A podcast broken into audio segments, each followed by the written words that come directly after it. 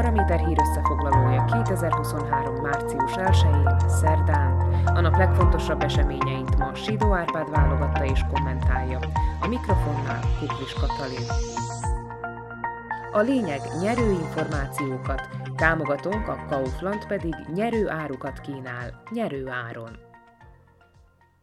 Megint távozna egy miniszter ebből a viharverte szlovák kormányból, és így nem tudni kivenni át Vladimir Lengvarski egészségügyi tárcáját.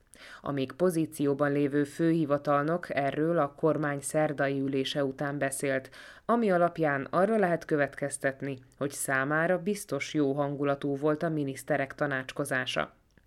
Lengvarszkival éreztethette a megbízott kormányfő, hogy kétségek merültek fel a munkájával kapcsolatban, főleg az új pozsonyi kórház építésének csúszása miatt, amit az Unió helyreállítási alapjából finanszíroznának, és az határidőhöz kötött vállalkozás.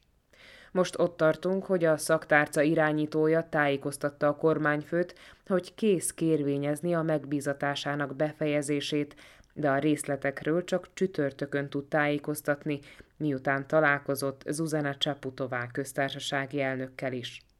És mivel még decemberben a parlament megvonta a bizalmat a kormánytól, ezért az államfőn múlik az, pontosan hogyan rendeződik ez a kérdés. Annyi biztos, hogy a kormányba új minisztert nem lehet kinevezni, ezért várható, hogy Lengvarski feladatait valamelyik másik miniszter veszi át. Peter Pellegrini mindjárt le is csapott a témára. Szerinte Lengvarski helyesen döntött, mert se az őt pozícióba helyező párt, az Olano vezetője, sem pedig a miniszterelnök nem támogatta a minisztert.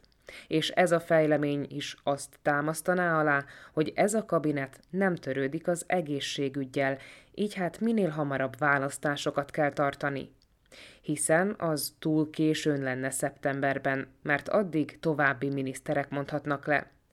Mintha az ellenzéknek nem jönne jól, hogy ez a maradék kabinet végig szerencsétlenkedik még hét hónapot, persze ettől még a hlasz nyavajoghat, hiszen ez a dolga.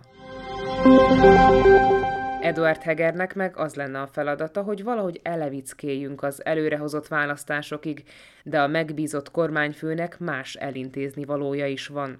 Például pártot keres magának, mert a sajátját az Olanot kinőtte, és ősszel mindenképpen indulna a választásokon, mert bizonyára annyira megtetszett neki a politikai nyüzsgés.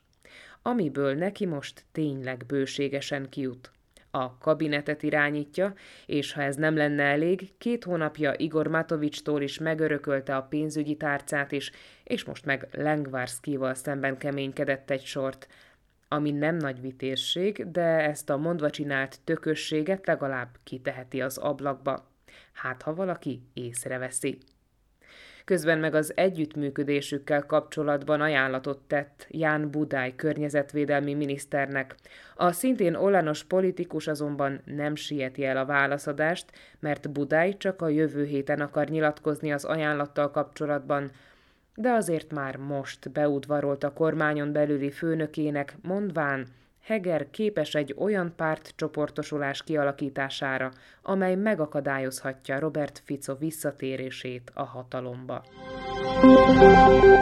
Hegerék csapatát erősíti majd Jaroszláv Nagy védelmi miniszter is, aki most az oroszok undorító háborúja miatt el van havazva. Keményen dolgozik azon, hogy a hazai hangárokban ráérősen rozsdásodó szlovák MiG-29-esek töltsék be küldetésüket, és azokat ezért adjuk Ukrajnának, akik nagy hasznát vehetnék, mivel erősíthetnék a légvédelmüket. Erről bár a kormány egyedül is dönthetne, de várhatóan egy parlamenti határozattal is megerősítik majd a kabinet elhatározását, amit a köztársasági elnök is jó lépésnek tart. Az még azonban mindig bizonytalan, hogy a képviselők mikor foglalkoznak majd a vadászgépek lepasszolásának kérdésével, az azonban tuti, hogy az ellenzék, elsősorban a Smer meg a szélsőséges haverjai szerint a jelenlegi megbízott kormánynak nincs megfelelő jogköre ahhoz, hogy a vadászgépekkel rendelkezhessen, mert a lemondott kormány nem hozhat döntést alapvető külpolitikai kérdésekben. Ahogyan azonban Nagy fogalmaz, ez a miges dolog, azaz, hogy átadják-e a gépeket Ukrajnának, nem jogi eset, inkább bátorság kérdése.